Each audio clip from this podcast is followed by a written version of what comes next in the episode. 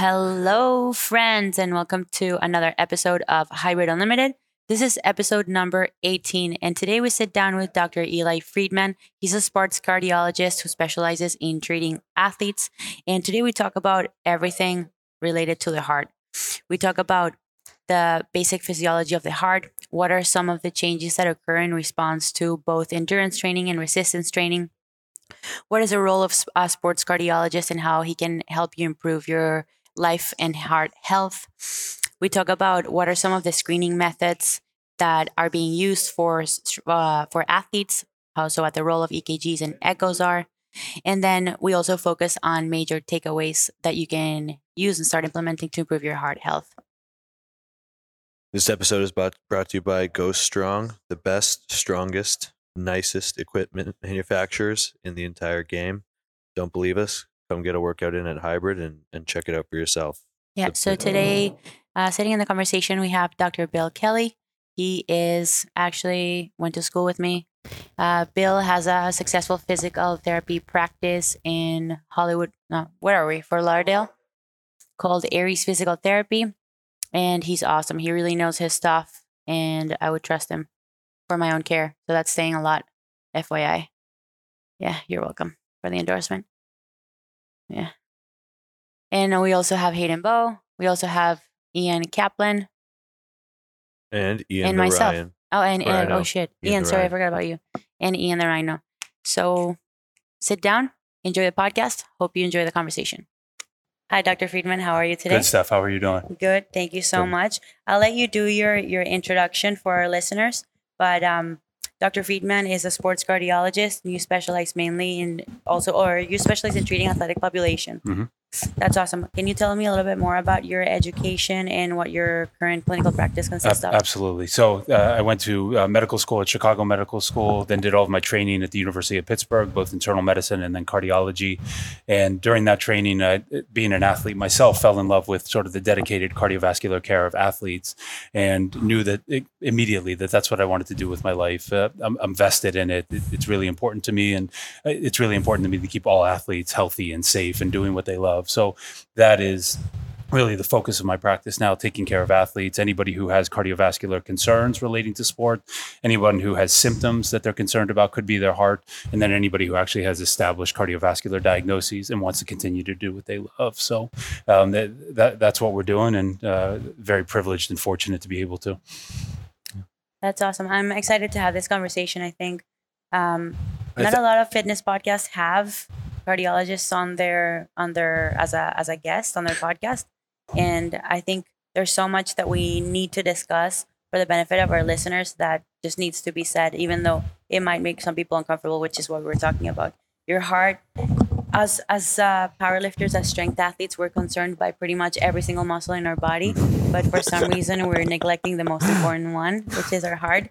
So I was thinking about that as I was reading a few research papers yeah. yesterday, and I just thought the irony, right? Like we're so consumed with making every single muscle look a certain way, with strengthening every single muscle, our piriformis, our multifidus, our transverse abdominis, and we just forget that the most important one, the most vital one, is our heart. That's yeah. what really turned me on during your lecture. So I had the privilege of listening to Eli speak a few weeks ago at Grand Rounds, and that was a big thing. He started opening slide was a bicep next to the heart. And he said they're both muscles. Why are we treating them differently? Yeah. yeah. And it really just sent that light bulb off in my head. And I immediately thought of you and the podcast and, and your audience. Yeah. And getting them up here so that he could talk about that juxtaposition of a regular cardiologist who sees an athlete and may not have any idea what's going on versus them going to him or another sports cardiologist mm-hmm. and getting athlete centered care in something that keeps them doing what they love because as we all know athletics is part of a lot of people's identities mm-hmm. yeah. plus there's a good excuse to get you up here because us being friends isn't a good enough excuse yeah i think it's also uh, counterintuitive to a lot of people because they assume athletes have the healthiest heart so why would yeah. they need a cardiologist it's like what do you right. that's a bad business you know we're going to see healthy people there so i'm interested to learn what kinds of things you typically see in your office and what and and what it looks like to take care of an athlete and what athletes need to know about their heart. Yeah. You know, to to make sure that they can one be healthy and two, you know, perform at their sport for a, for a long time. No, absolutely. I, I, would love to be unemployed, selling ice cream on the beach and just hanging out every day. But the, the, unfortunate reality is that heart disease is the number one killer of men and women yeah. uh, in, in, this country. Yeah. And uh, exercise, is, as much as we all love it, is not immune therapy. So there mm. are still things that are going to arise. There are still conditions that we may be predisposed to based on our genetics. And occasionally, sport has been associated with certain cardiovascular conditions. And we'll certainly touch on uh, the full scope of all of this. But mm-hmm. Uh, again, I agree with you. A really important message to get out. Um, athletes prefer to stay away from doctors for the most part. But again, it, as Bill just said, the heart is a muscle and we have to treat it as such. And especially when we think of athletes, that heart muscle will change based on the sport that an athlete does. So it, it, great conversation. And, and again, just really fortunate to be here and talk about yeah, it. Yeah. So, Thank you for being here. Uh, what are the most common uh, issues that you see in your office? Like Ian was uh, getting at, and is there a particular type of athlete that you feel is most susceptible to certain issues? Yeah, so it, the we see lots of different athletes. So the, the scope of what we see are um, three things. First of all, somebody who wants to make sure that he or she is safe to to participate in sports. So like the screening perspective of it, just want to come see a cardiologist. They want to continue to exercise, or they're thinking of maybe taking it to the next level mm. and want to make sure that that's safe to do. The, the second is symptomatic athlete. So an athlete who may be more fatigued than usual an athlete who may be having chest pain or palpitations, or this thing that we call disproportionate or inappropriate shortness of breath, because all athletes, when they exercise, are short of breath, but are they doing so at an appropriate level versus yeah. huffing and puffing just in their warm ups? And then we have athletes who have established diseases, who had a heart attack, who have an arrhythmia, who have a heart maybe that's not pumping as vigorously as they would like, and um, they want to continue to exercise at the levels that, that they're used to. And so that that sort of runs the gamut. Now, the the magic age that we sort of think of as the number 35. So once you cross over 35, number one, you become old, which, which is always very hard to to say. Sort of that masters athlete population. And that comes with it certain cardiac conditions like coronary artery disease, atrial fibrillation. These are the most common things we see in our athletes, especially in that masters athlete Can population. you describe those? Yeah, uh, give people like a lay oh, description absolutely, of those things. Yeah. So coronary artery disease is cholesterol plaque that's begun to build up in the arteries of the heart. Um, at the most extreme levels, heart attack. So blood flow ceases to the heart muscle, and we have to open that up with things like stents and cardiac catheterizations. Uh, but we can see that even in, in non clinically significant levels things called um, atherosclerotic coronary artery disease, where it's not obstructing yet. But if we do something called like a coronary calcium score or coronary CTA, we can see that. And then atrial fibrillation is the most common abnormal heart rhythm worldwide. We see it very frequently in our endurance athletes. Um, it, it is an irregular heart rhythm from the top chambers of the heart. Uh, these are all the commercials you see on TV for things like Xarelto and Eliquis and Pradaxa or Coumadin, because little blood clots can form inside of the heart with that rhythm, they can break off and go to the brain and cause a stroke. So, specifically in long term endurance athletes, we see those two conditions increased coronary calcium or coronary artery disease, and then atrial fibrillation as well. So, so uh, and these are as, as a consequence of we th- we we have associations that the the higher levels and the higher intensities, specifically men, actually, the, the higher intensities and, and higher durations of endurance based sport that we see that there are higher burdens of atrial fibrillation in, in this population and uh, coronary artery calcium, coronary artery disease. So, it, before, oh, sorry, no, please, no, please ask your no, question. I was gonna say before we start asking you more advanced questions, yeah. I wanted to cover the basics. Yeah, definitely. So if you can do like a quick summary of um, like what are the relevant structures of the heart Mm-hmm. How does the heart deliver blood to muscles? Absolutely. How yeah. does it get ex- yeah. oxygenated? No, and- definitely. So the heart is a muscle, sits inside of your chest. There's four chambers to it. There are top chambers called atria. There are bottom chamber, chambers called ventricles. And we divide that up into two sides, the right side and the left side. The right side is the side that receives blood back from the body when the oxygen's already been taken up, pumps it into the lungs where it receives oxygen or the fuel for the body. That fuel and that blood is then pumped to the left side where it's received on the top chamber into the bottom chamber, the left ventricle, and then pumped out to the body with all of that good oxygen inside of it and, and the gasoline for the body, so the body can can structure can work at that point at the levels that we want it to. Within those chambers, there are things called valves. So on the left side, we have or the right side, I'm sorry, we have the tricuspid valve, which is the the valve in between the top chamber and the bottom chamber, and then the pulmonic valve which is the valve that opens up into the lungs. On the left side, we have the mitral valve in between the top and the bottom chamber, and then the aortic valve, which is the valve that leads to the aorta and and uh, prevents blood from flowing backwards. Is, is, is potential is essentially the job of, of, those valves. So make sure the blood flows forward and not backwards. Yeah. So we so that's pretty much the normal heart.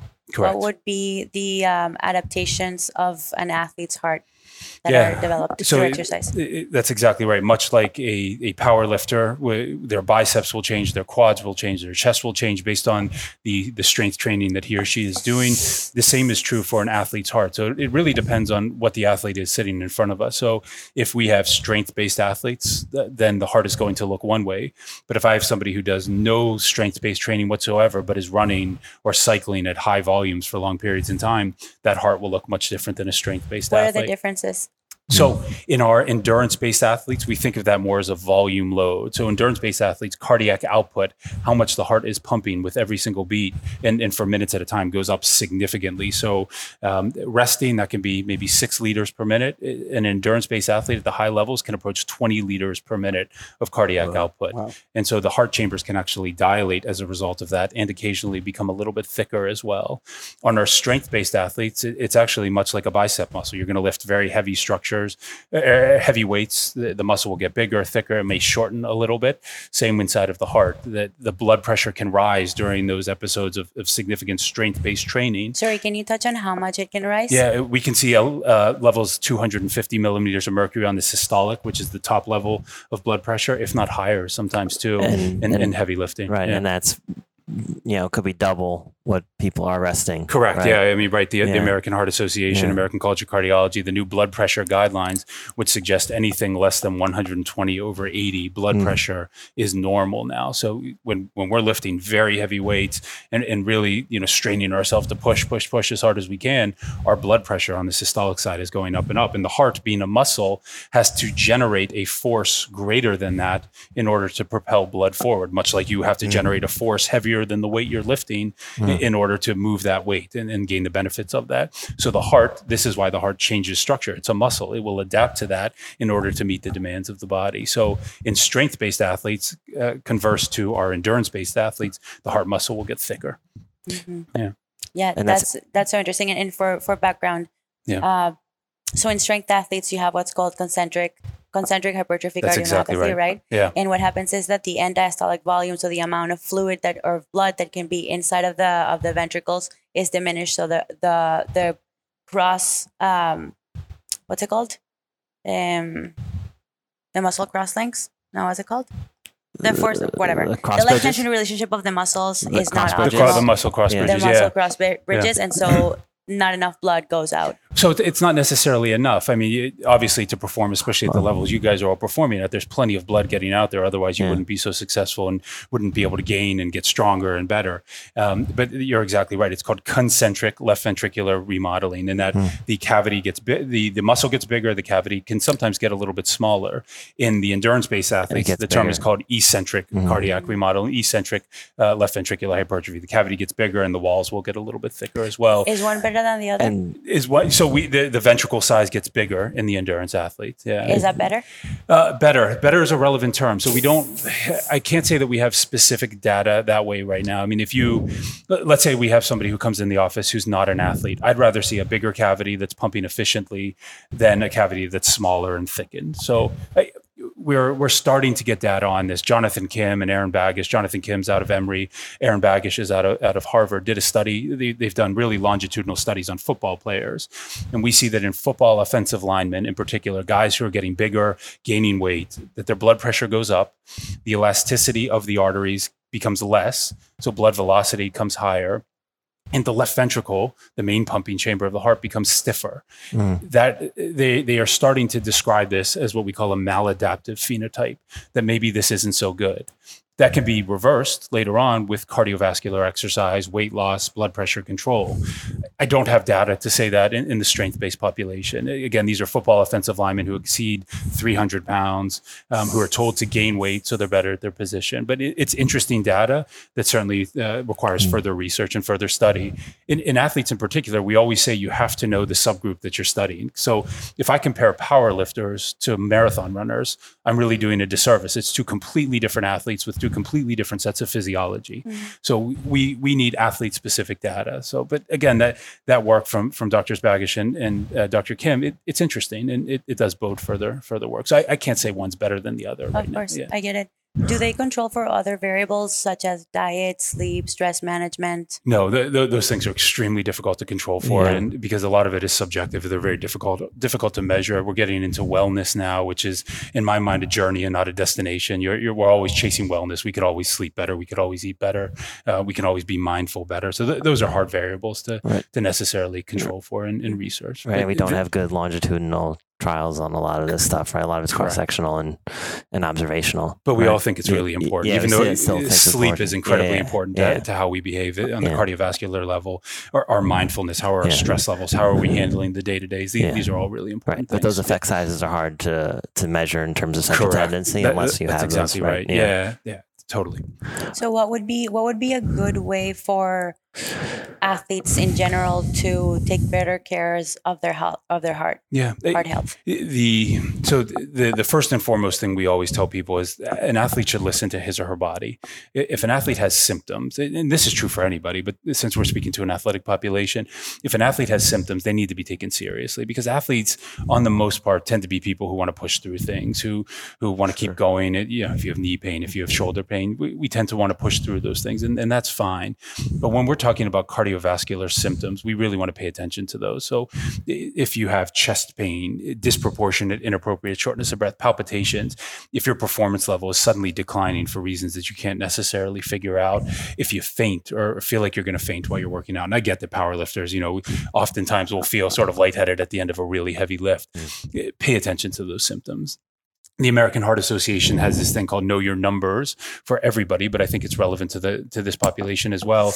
Know your blood pressure, know your cholesterol, uh, know what your blood sugar control is like, and be aware that those things can then lead to cardiovascular disease. If your blood pressure is not controlled, if you have significantly elevated cholesterol, if, if your blood sugar is off the charts, if you're not eating well, that can put you at risk for cardiovascular disease later on.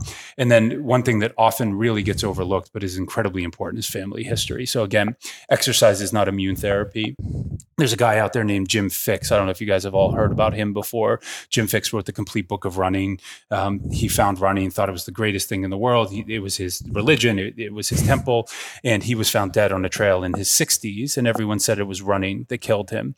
But if you go back and look at his history, he had a terrible family history of coronary artery disease, blockage in the heart arteries. He was overweight, he drank, and he smoked. So those things caught up to him. And, and I would say maybe the running kept him alive longer than he would have been otherwise, as opposed to the opposite. People were arguing it was the running that killed him. So, so he was a lifelong runner, but he was overweight. So he wasn't lifelong. He picked oh. it up. He he oh, found okay. he found Jesus later on. You know, the, the Jesus of running later. And um, you can't, as again, I'm going to mention Aaron Baggish. You can't undo the carefree 20s yeah. and 30s. That mm. if you didn't exercise, you smoke, you drank, you didn't take care of yourself. That that still can have risk factors sure. for you it's later on. Time. So, but yeah. if you have a family history of coronary disease, if you have a family history of heart disease, if somebody in your family died suddenly suddenly without a because mm-hmm. These are things that can maybe uh, be part of your history as well. And if mm-hmm. that is important to you, if you're concerned about your cardiovascular health, then you should speak to somebody about that. Mm-hmm. Yeah. But, sorry, go ahead. Uh, you just touched on it briefly, but yeah. things like um, athletes getting lightheaded after lifts and mm-hmm. stuff like that.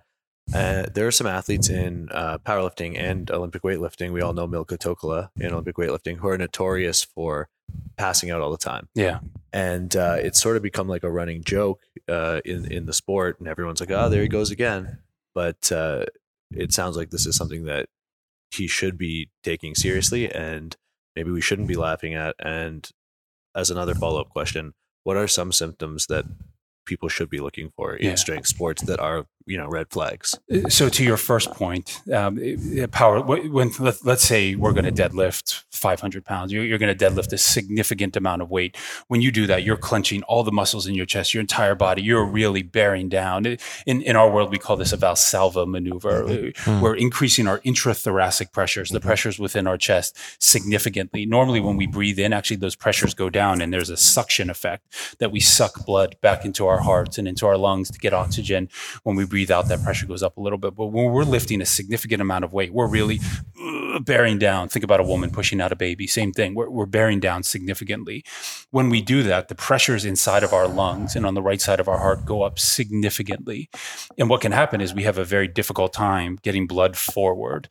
And if we can't get blood forward, our brain doesn't get good blood flow. And when that happens, we feel lightheaded and dizzy. It's sort of evolutionary. And that our brain says, Oh, not getting enough blood flow. I'm going to make you pass out. So all of a sudden, the heart does not have to fight against gravity any longer. And now we're on the same level and I don't have to worry about this anymore. So again, this this is one of those cool things with athletes. Like powerlifters are a different population. So maybe it's completely appropriate that, that this lifter is passing out after every lift. But yeah, you also have the barbell right on your neck. Correct. Too. Yeah, correct. Yeah, there can be um, vagal hormone stimulation yeah. that causes there's a lot of different things that go into that. Yeah. If this person is concerned, then you know certainly should be worked up. But I, I could see how that would be an appropriate thing that somebody would pass out after you know lifting a really significant amount of weight. Um, it, every athlete is individual, though. If somebody didn't pass out before and now is all of a sudden passing out when they're doing you know significant lifting, well, that that's concerning to me, which touches on your second point. So again, if an athlete has significant chest pain, discomfort, burning, stinging, stabbing, pressure,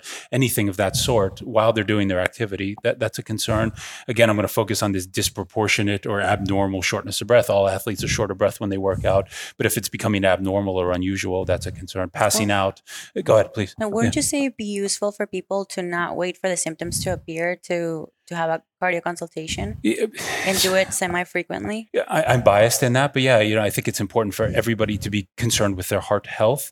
But a lot of people want to stay away, and and, and that's true of athletes, and that's true of the general population as well. It, yes, when you have symptoms, you should certainly react to them. But if you have those personal histories, those family histories, if your blood pressure is elevated, if your cholesterol is elevated, then yeah, maybe it makes sense to be proactive at that point.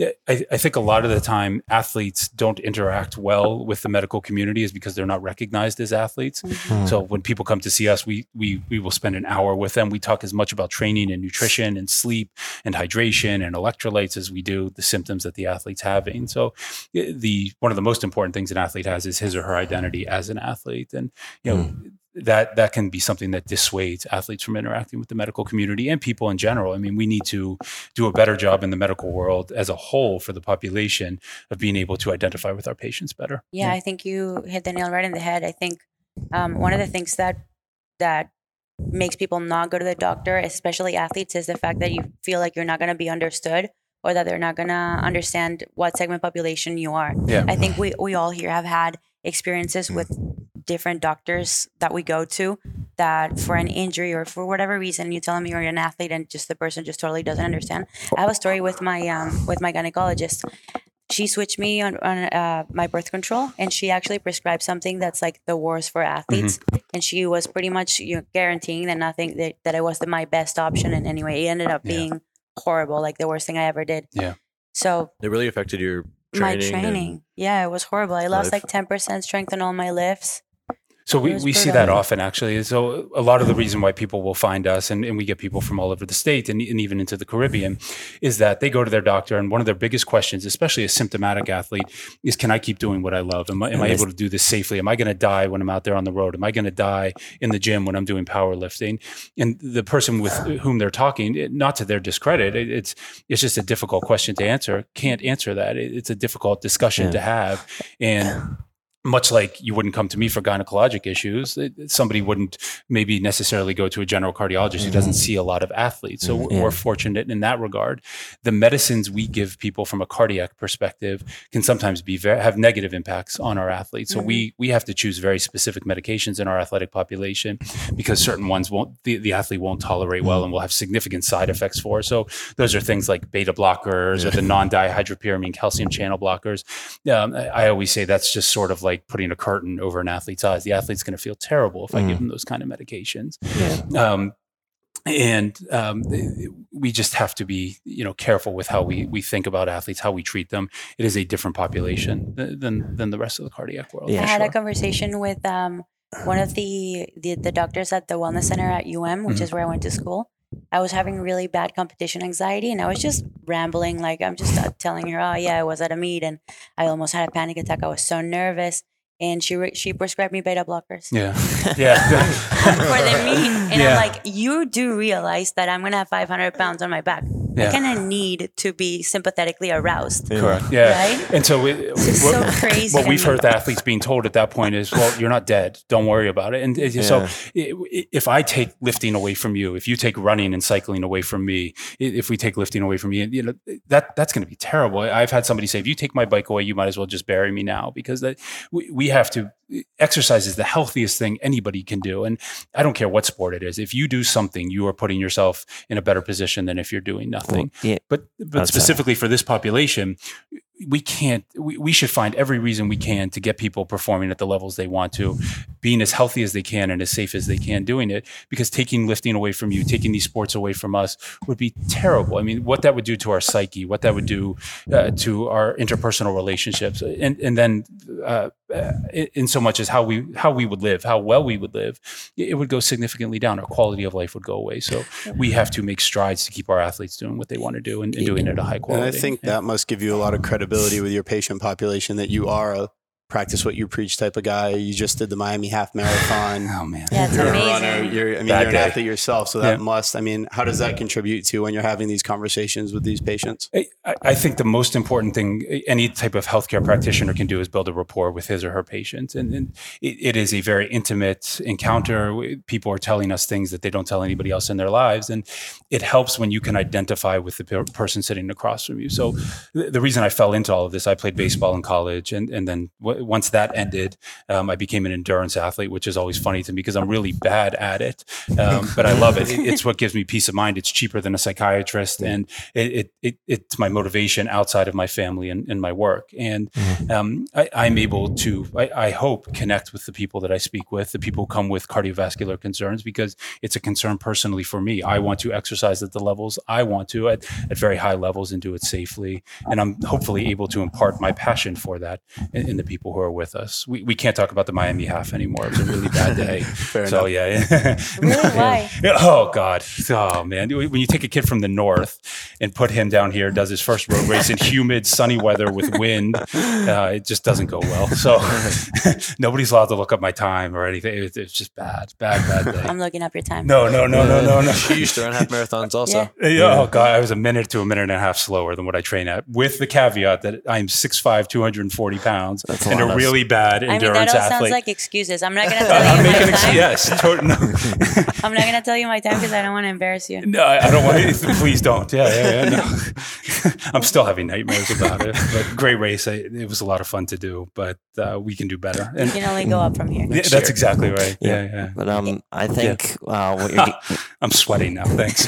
yeah, I think what we're getting at, like from the yeah. physician's perspective, a lot of times it's just easier when people have some sort of elevated risk and and the physician wants to avoid a bad outcome. They just say, don't do that thing that yeah. might contribute to that bad outcome.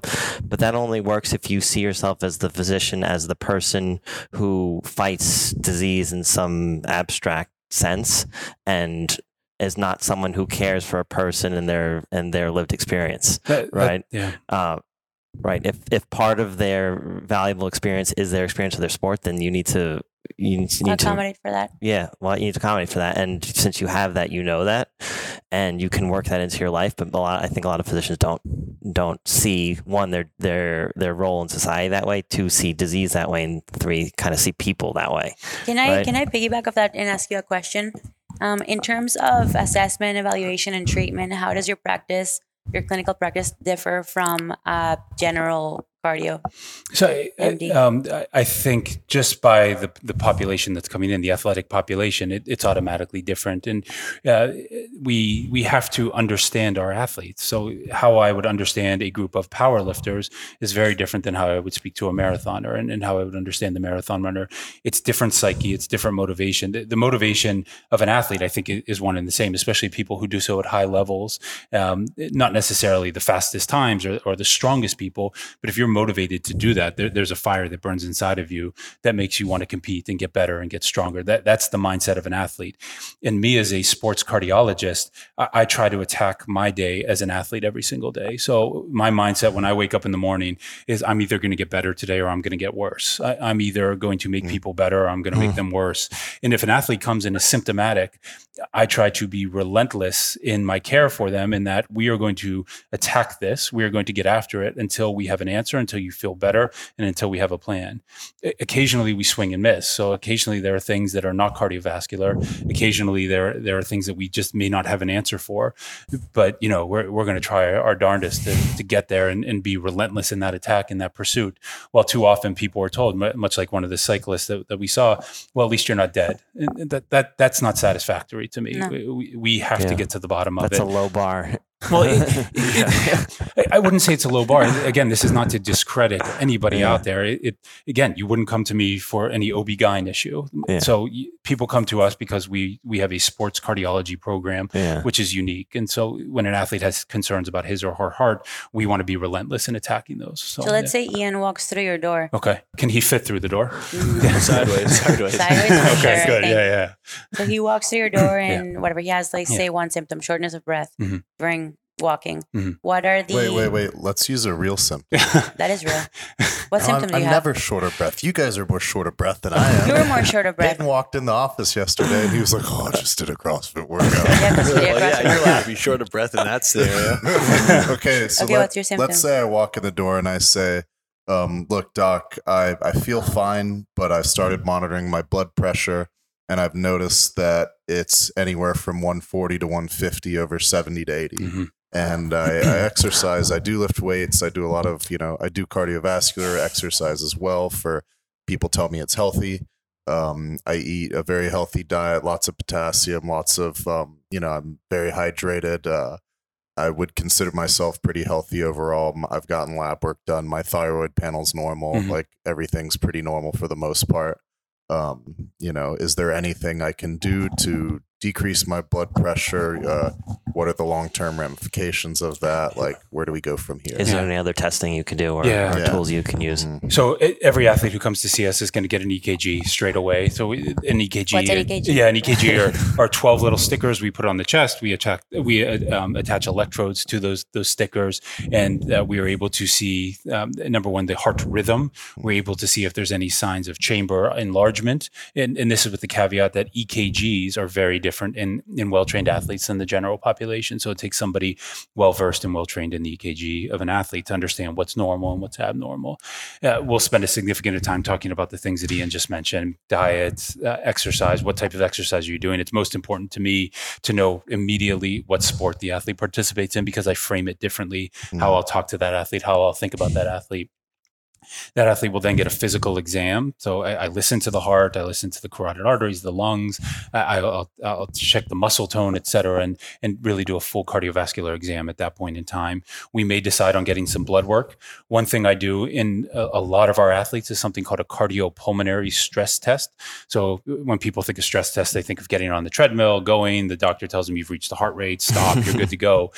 In our athletes, we we do. I always call it like the Gatorade test, where you see people with the masks on and mm. they're really pushing themselves. Think Ivan Drago and, and Rocky mm-hmm. 4 mm-hmm. So we do a maximal cardiopulmonary stress test where I will push the athlete until he or she can no longer go. We'll take us up to a limit that we would potentially see regularly. Oh, I, am pushing you to the limit where you cannot go anymore. Yeah, where, where you're telling me, Eli, enough, stop sure, it. Sure. What, yeah. What's a typical protocol for that? So I was considering going there, to see there is you. no, yeah, that, that's a great question. Now, there is no typical protocol. Okay. So how I, let, let's say one of you, let, let's say Ian to my right, mm is a marathon runner. So mm. I'm going to test you differently right. than, than strength based yeah. Ian over here because you guys are participating in different sports. If Ian's mm. having symptoms when he lifts weights mm. at, at, high levels and I put him on a treadmill, I'm not going to be able to recreate the symptoms yeah. he's having.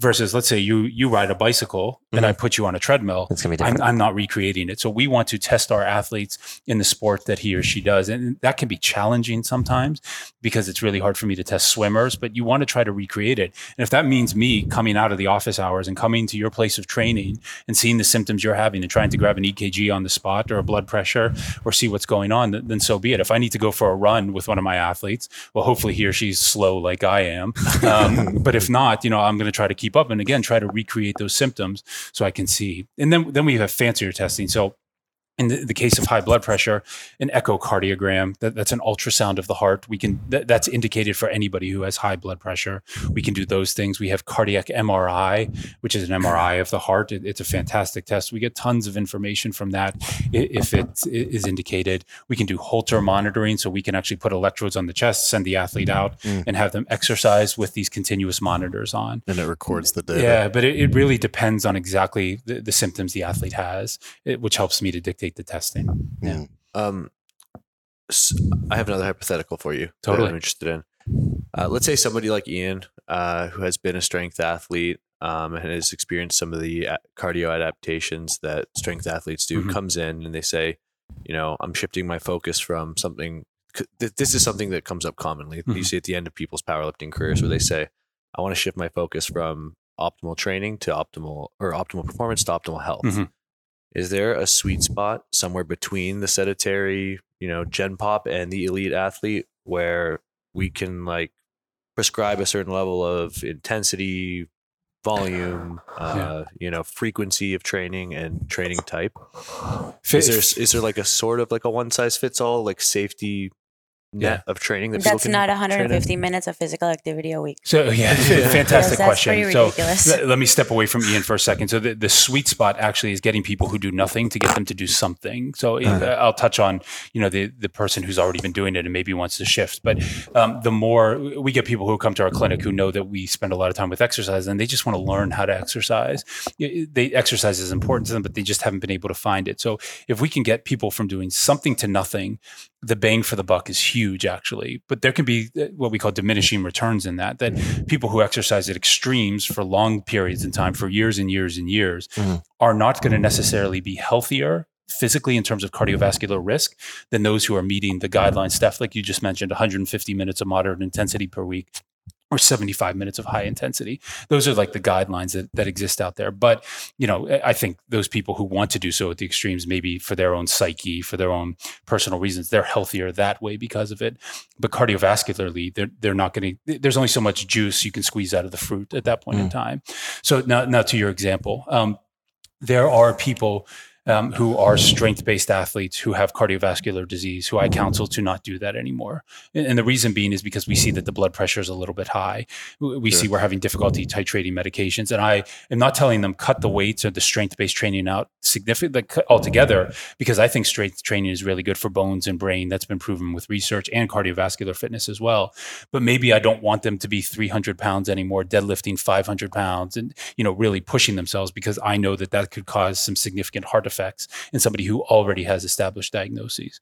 Mm. And somebody who just wants to shift their training, you know, it, it's really individualized. We, we have to have the discussion. What are the risk factors? Where are you right now? How do you feel? What are your goals? And then, you know, I can work with them to, to maybe come up with suggestions and ideas to help optimize health while still factoring in the things that are really important to them. Mm. Because if I take a strength based athlete and say, you're going to be a marathon runner, that, that may not work very well because that, right. that sport may not speak to that athlete. We, we want to find things that are cardiovascular based for strength based athletes because that, that that may sort of be like speaking a different language to a strength based athlete we, we have to make our programs work we have to make our treatment plans work for for the mm. person in front of us it's a very individualized approach that takes sort of the science of medicine and, and delves more into the art of medicine the one-on-one discussion. Now, when you see those strength athletes that you do have to tell to reel it in or, or tone it down, mm-hmm. are they over your magic 35 number typically, or is it. Okay. Yeah, typically it's going to be the those who are over the age of 35, but there are younger people who have conditions called like hypertrophic cardiomyopathy, which is an abnormal thickness of the heart muscle. Some people would say it's the leading cause of death in our young hmm. athletes, although that may not necessarily be true. Mm. Um, lifting very heavy weights, doing so at high levels, may not be very healthy for people who have that condition. There's a condition that we don't see as much in the United States that exists more in Europe called arrhythmogenic right ventricular dysplasia, mm-hmm. which is fatty tissue begins to replace the right side of the heart. We know uh, that exercise leads to worsened prognosis with that disease. So these are athletes wow. we have to tell, you know, your, your, your career is over at that point in time But uh, on, in the same sentence, there is emerging data out there. Again, we are looking for reasons to keep people exercising, not the other way around, trying to get people with established cardiovascular diagnoses out there doing things and, and keeping them active. Traditionally, there were a set of guidelines called the Bethesda criteria that that would say certain athletes they're done, they're on the bench, they can't they can't participate anymore if they have certain cardiovascular diseases. Mm-hmm. We're now shifting more towards a shared decision making process, which means it's my job to counsel and teach on the diagnosis the athlete has. It's my job to inform what the treatment plan should be and how we should how we should move forward to keep the athlete healthy. But at the same time if exercise is really important to the athlete then maybe we find a way to keep the athlete doing what he or she loves. Maybe we work with the college or the you know, or the, the high school or um, the professional team to, to keep the athlete out there and competing at high levels in time. You will see more and more athletes in the future participating with implantable cardio defibrillators. Mm-hmm. Defibrillators are a device that goes under the, the skin in the chest or on the side of the chest that can shock the heart if a very dangerous rhythm happens. Uh, Dr. Rachel Lampert out of Yale has done incredible research in this group of patients in particular showing that they can c- continue to participate at very high levels and not necessarily have uh, very, very adverse events. They may get shocked by their device, mm-hmm. but they can continue to compete. Nobody in her studies have died actually while participating with a defibrillator. So again, we are moving much, much more towards keeping people out there doing things, but they should do so with counseling and, and with appropriate medical advice that that we hope is sports cardiology specific. Yeah. Yeah, I want to get to uh, pre-participation screening yeah, and definitely. your thoughts, um, because right that yeah. some people will kind of take what you said and lead to the idea that oh we should just test everyone before they participate in sport to minimize risk mm-hmm. of um, of cardiac events during sports. But what are what's the advantage to that? Well, obviously there's hurdles in terms of cost and training and, yes. and logistics, but there's also other hurdles because that assumes a perfect the a, a perfect test. Mm-hmm. Um, so can you kind of explain totally. your thoughts so, on it?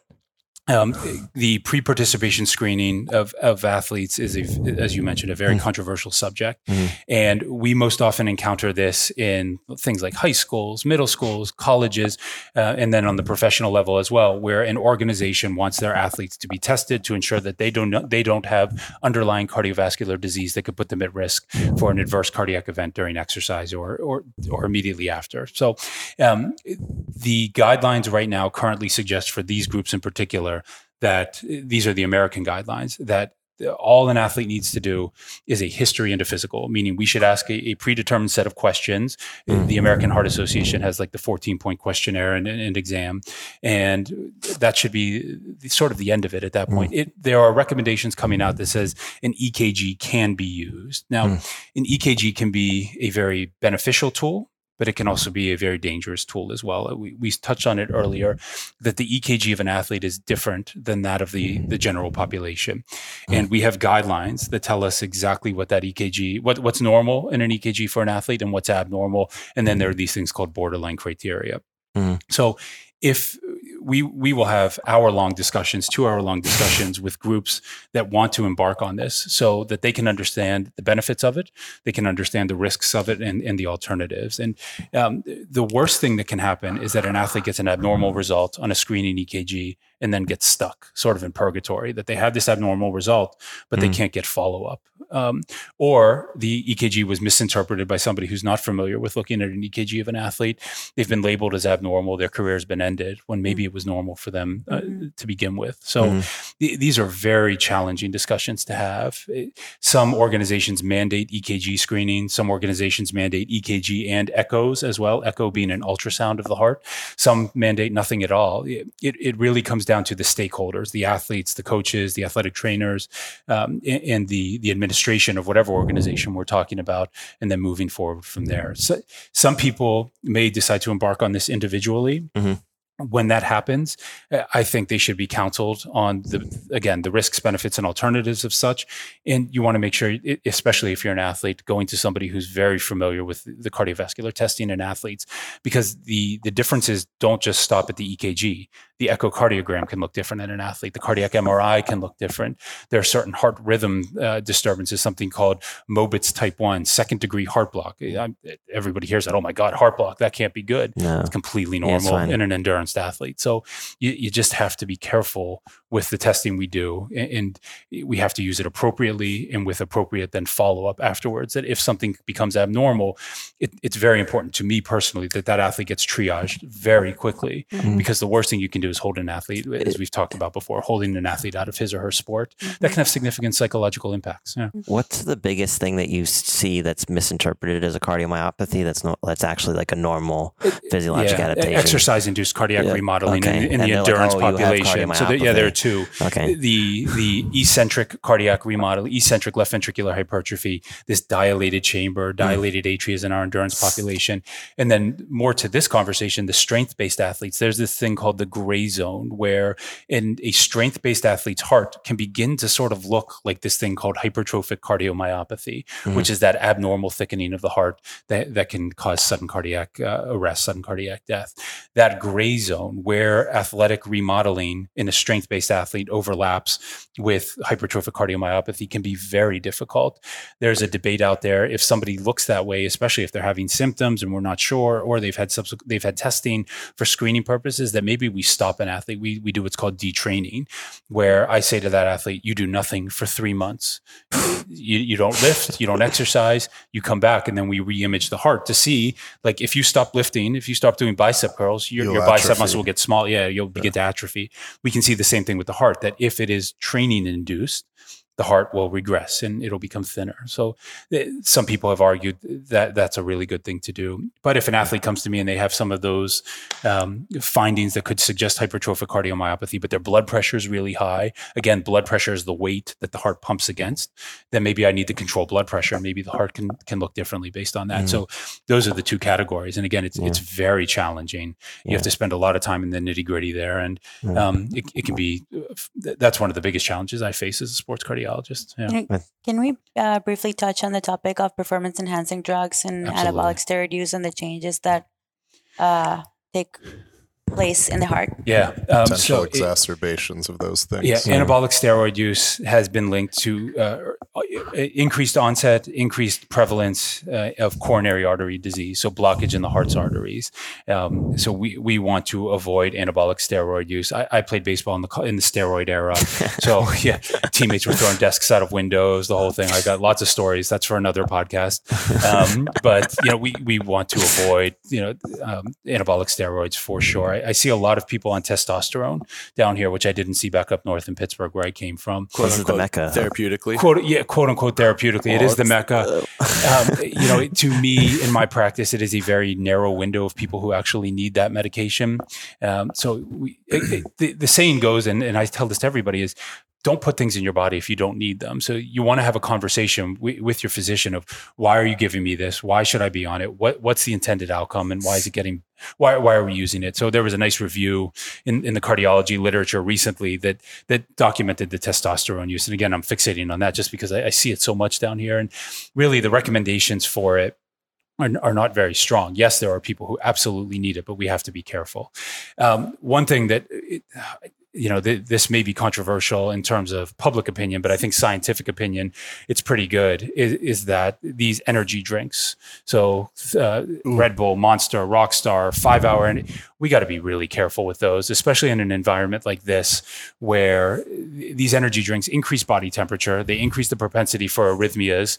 So I, I try to tell all of our athletes to really avoid that. Now, if you want to have a cup of coffee 30 minutes or an hour before you're going to work out, that that's fine. There's no increased health risk that comes with that, and there may be a health benefit if you believe all of the coffee literature out there. Well, what but, would you say to the guy yeah. that likes to take two scoops of pre-workout and three to 500 milligrams I, of caffeine? I, I would say, how long do you have to hear about some of the folks who've had heart rhythm disturbances and you know racing heartbeats and you know mm. poor it, performance actually, from that. Yeah, it's concerning to hear that because yeah. we have a sponsorship at the gym with Monster Energy. So sorry, our, our uh, uh, not nothing against Monster, but the uh, the fridge is always stocked and it's always available. So people will just walk by there and a lot of us are guilty of it, just drinking that stuff like it's water before you know it, by the end of the day, you're a thousand milligrams plus uh, or more, you know, of caffeine. yeah, it, it, it's not it's my job. I, I, don't want to take on the energy drink industry. I mean, they're they're probably going to come looking for me soon. But I, I I have anecdotes of me doing CPR on people at the end of races. I, I used to be a medical director for the Pittsburgh Marathon, and kids, kids, I mean, 31 years old, younger than me who had cardiac arrest at the end of the race because they were chugging Red Bulls. So what? what I am most passionate about is keeping athletes healthy, keeping them doing what they love at high levels. And to me, this this is not to, you know, rag on your sponsorship deal at all. These energy drinks don't help us. It's been studied. Do you know what the only thing you need after a strength based workout is to help you recover? Chocolate, chocolate milk. milk. Chocolate milk. Oh, yeah. Choc- good old chocolate milk. That, that's all you need. If you've done an endurance based workout and have sweat a lot, do you know what you need after that workout? A, a, banana. Yeah. Just a banana. that may constipate you a little bit more, but the, the Mother Nature gave us all the tools that, that we really need. We just have to be careful with how we fuel our bodies because it can have effects down the line. It, we work with the Fort Lauderdale SWAT in, in getting their their guys ready for SWAT school. Eh, they will be the first ones to tell you they, they have a lot of energy drinks. They know it may not be the best things for them, but they're doing it. One of them shared with me that he had heart issues related to it. Now needs to see a cardiologist all the time. Wow. So we we just have to be careful. The, the, same way we all take so much care into our training, how we prepare, how how we train our bodies to then compete. I, I remember, you have to fuel it the same way. You have to sleep. All of these things go into it. I remember one of the previous hospitals I worked at up in uh, West Palm, we had a 16 or 17 year old come into the ICU because he took, I think, four scoops of pre workout before yeah. training, and he had like uncontrollable tachycardia, mm-hmm. and, and, they thought he was going to potentially arrest or go into um, like VFib or something yeah. because of it. Yeah, no, we, we all have anecdotes like that, and um, it, it it's my job to inform and, and, to make sure people understand what they're doing. It's not my job to make decisions for anybody. I, am an educator first. I, am a scientist. You know, I'm, a, I'm a big nerd, and so eh, I, I, want people to understand how they feel their body. It's the same way we talk about when an athlete comes. What are you eating? What's mm-hmm. breakfast? What's lunch? What's dinner? Are you using energy drinks, especially for somebody who may be having symptoms or high blood pressure? It's important to understand how that'll affect your body. Yeah. Sometimes people yeah. don't make that connection. They're like, "Oh, I drink." You know, all three of my favorite brands of energy drink a day. So I don't drink one. I don't drink three monsters. I drink a Red Bull, a Monster, and a Bang, and a Five Hour Energy. Yeah. And I, you know, and, and I have these heart symptoms. Mm, I don't know if you know they might not like you have to tell me they're related right before I even people even connect those dots. Correct. You know? Yeah, no, a, a, absolutely. But um, to sort of tangent off of that, the, the, same way how we fuel the body, you know, how do we sleep? How do we recover at night? We know sleep is becoming more and more mm. important in, in terms of how the body functions, how we recover, how we prepare for the next day. Uh, uh, these things, cell phones, iPads, mm. um, they can mess with our minds actually. So my three year old son, was using the iPad before bed as we were putting our daughter to bed, and he wouldn't go to sleep for an hour and a half afterwards. His mind was just stimulated by all of this. So it really, we, we shut it off. He goes right to sleep immediately now. Hopefully, sometimes it doesn't happen as easily, but. Um, you know these things stimulate us they they they get our minds sort of on go just the light that gets mm. emitted from the phone the phone companies have recognized that because they're putting in these the blue light filters they're putting yeah. in the timers for how often you're inter- interacting with it all of it is relevant to me as a sports cardiologist because they can all lead to cardiovascular symptoms. So I, I personally yeah. notice when I'm well slept around nine hours a night, which is like my sweet spot because yeah. I'm training hard versus like six to seven hours a night on occasion. If I'm monitoring my blood pressure every day, I'm noticing like a 10 to 15 point um, difference in blood pressure. Mm-hmm. I'll be, I'll be 15 points higher on yeah. a night that I'm underslept versus being less stressed, well slept yeah. Um, can you talk about some of the, as far as like for our audience, like practical takeaways go? Can you talk about like lifestyle modifications and, and dietary modifications? Because I'm sure there's a lot of people listening that don't have the most ideal diet that they yeah. could, and that contributes to either hypertension or potential cardiovascular risk yeah, this gets into this topic of wellness, uh, mm. which is just such a buzzword sure, yeah, right sure. now. And wellness, again, I, I, said it before, it is a journey. It is not a destination. Mm-hmm. You don't arrive there and you're done. I think as as we get older and, and, our lives change, this is a battle we're always going to fight to hit our wellness. So, mm. in general, th- I don't know that this is necessarily necessarily is applicable to the athlete population.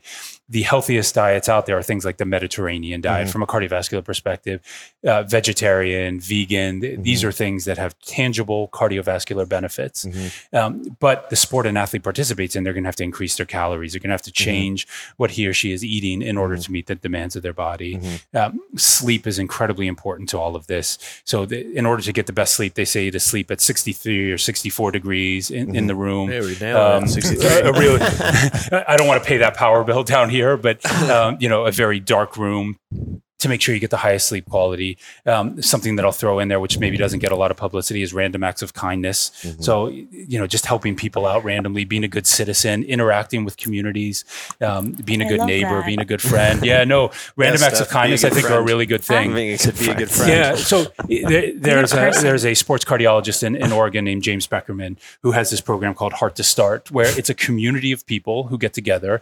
They're not necessarily athletes before, but they have cardiovascular disease or just want to be healthy they exercise together. They do community service together. They talk about diet together, and they they live better because of that. People who engage in charity work feel better mm-hmm. and live better. So I'm increasingly talking about this in terms of that wellness mm-hmm. topic that, that we have. So you know, if you see somebody and they need help crossing the street, help them do it. It's going to make you feel better. If somebody needs help loading their groceries, do these kinds of things. Yeah. Is it still a pretty I'm sure there's a there's a lot of myths out there when when it comes to people thinking about you know what's heart healthy, what's not.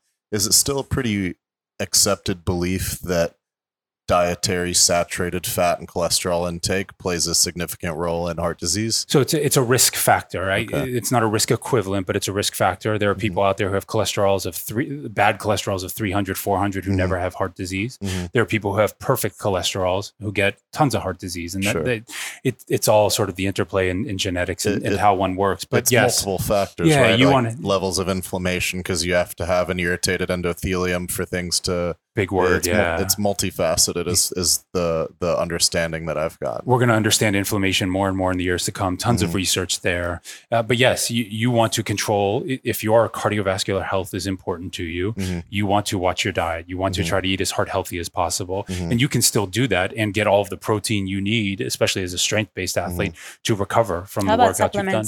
Um, so supplements, it, I think I haven't met an athlete yet who isn't using supplements. I, I always like the athletes to bring in the supplements, show me what they're oh, no, using. I mean, like, what supplements should people be using for better cardiovascular health? I, I, think it's an individualized approach. Uh, you know, an athlete has to be ready to use supplements. There's stuff out there with vitamin D, beetroot juice. Probably depends on um, what they're lacking. Citrulline, arginine. In, right? Yeah, but in this country, most people who are eating a well-rounded diet are getting all of the nutrients sure. they need. Okay. There is data out there on some of these supplements increasing performance. Mm-hmm. Again, if you're a competitive athlete and you're getting drug tested, you need to be exquisitely careful what you're putting in because you never know how that may come out on a drug test later on. But it's an individualized approach, and and um, there are people people far smarter than me who can sure. tell you, you know, what supplements are the best sure. or not. But it is something we discuss fairly but, frequently.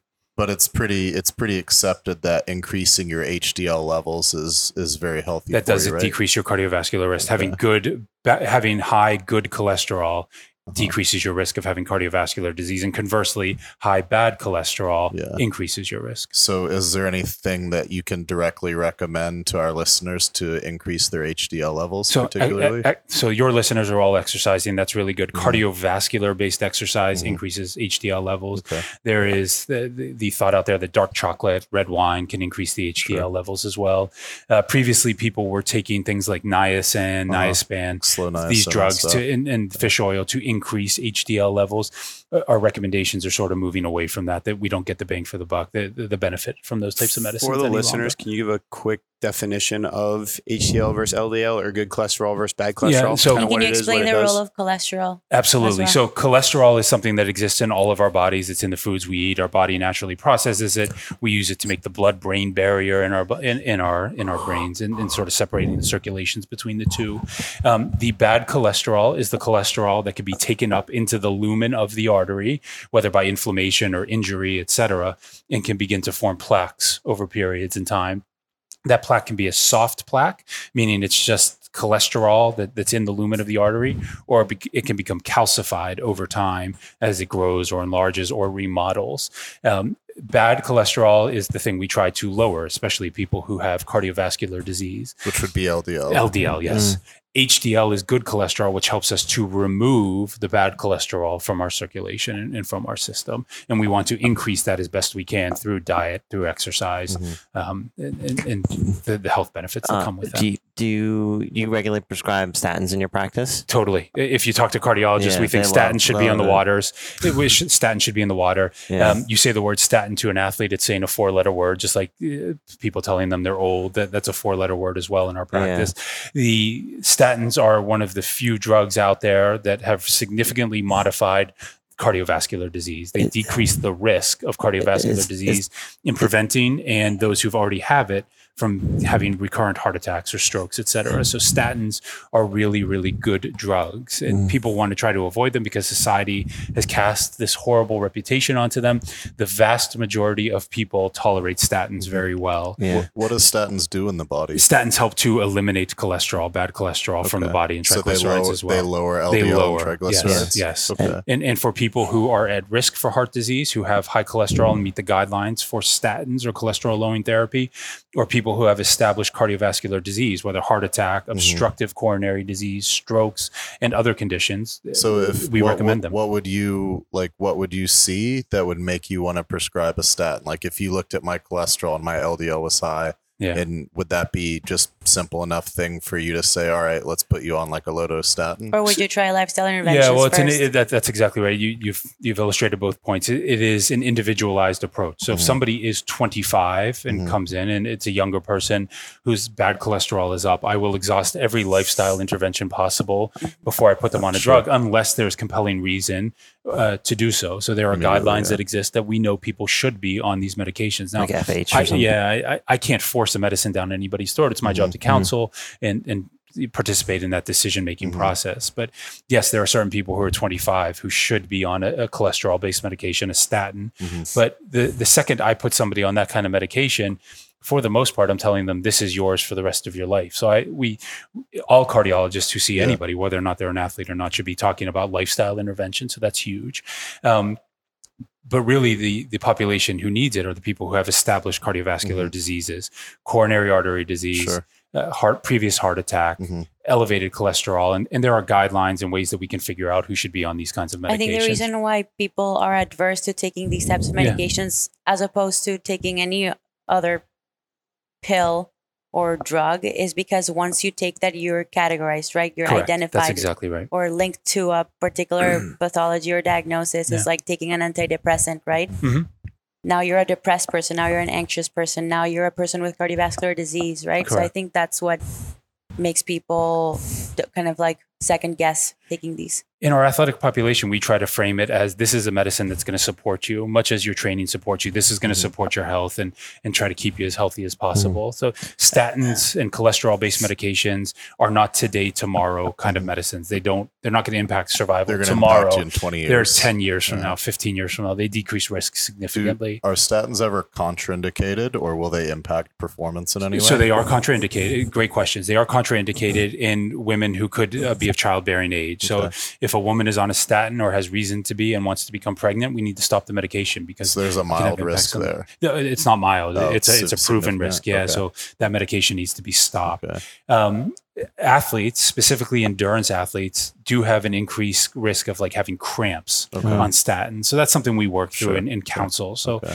um, there's, I think that's more anecdotal. I, I haven't seen so many endurance yeah. athletes who complain of sort of these cramps that come along with, with, the statins. It's hard it to differentiate non statin-induced myopathy from statin-induced myopathy. Yeah, so people overestimate the incidence of of muscle pain caused by statins. Correct, right? especially in this population, yeah, which may be medication adverse, anyways, as Steph so eloquently illustrated before. Yeah, because so, one thing we talk about a lot is is, is you know musculoskeletal pain and, yes. and people's different and what's appropriate and what isn't. Yeah. So if you had a strength athlete with a high LDL and a low HDL, it would probably be advisable for them to think about potential statin use if their lifestyle was in a way that you would recommend it potentially. Maybe. Uh, yeah. Again, the, the numbers matter. So, what exactly are the numbers? Mm-hmm. How old is the athlete? Ian's what are the risk to get factors? A free consultation. Yeah, no, it's okay. Hey, no. he's trying to get a statin script. yeah. No, I literally black market this, statins. that was going to be his next question. This phenotype is so generalizable across powerlifting. Yeah.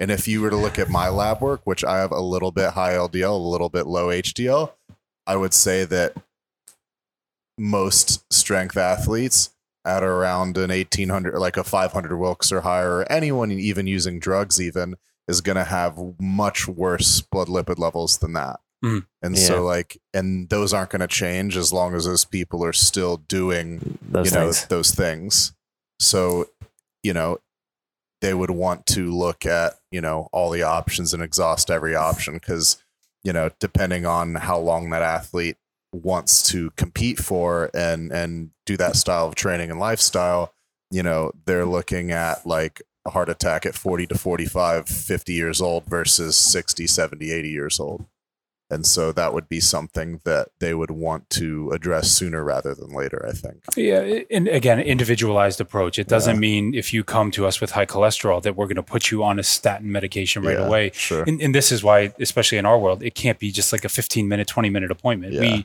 we have to delve into the details of the uh-huh. diet uh-huh. of the training sure. uh, of the family history all of these things matter mm-hmm. because then they sort of lead to the, the, the treatment plan. How mm-hmm. how are we going to proceed going forward? Mm-hmm. We have blanket guidelines for the population, but we have to apply them individually, and it's mm-hmm. not a one size fits all uh, sure. uh, process. Right. Much like you know, for athletes, it's not no two athletes are the same. Mm-hmm. Everyone's a little bit different.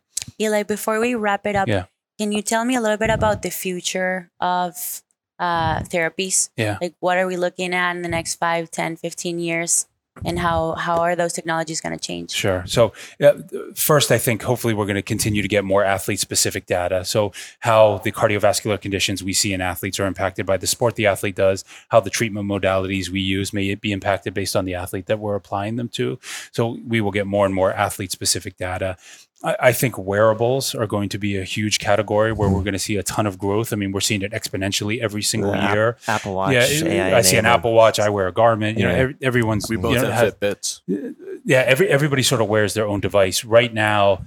That data is not yet clinically significant. There's a lot of promise out there for monitoring for rhythm problems mm. with these wearable technologies. It's it's not ready for prime time yet, but I think we'll see explosive growth there and, and definitely the, performance I heard the data. iWatch can already start identifying AFib and some other. Yeah, things. so that was presented at the American Heart Association yeah. conference. Uh, I, may have been ACC. I, am blinking yeah. on which one, but yes, there is data out there that it can identify heart rhythm mm-hmm. problems, but you have to apply it to the right population. Sure, yeah. And there are you'll read in the media and anecdotes where it's saved lives, and mm-hmm. especially in young people.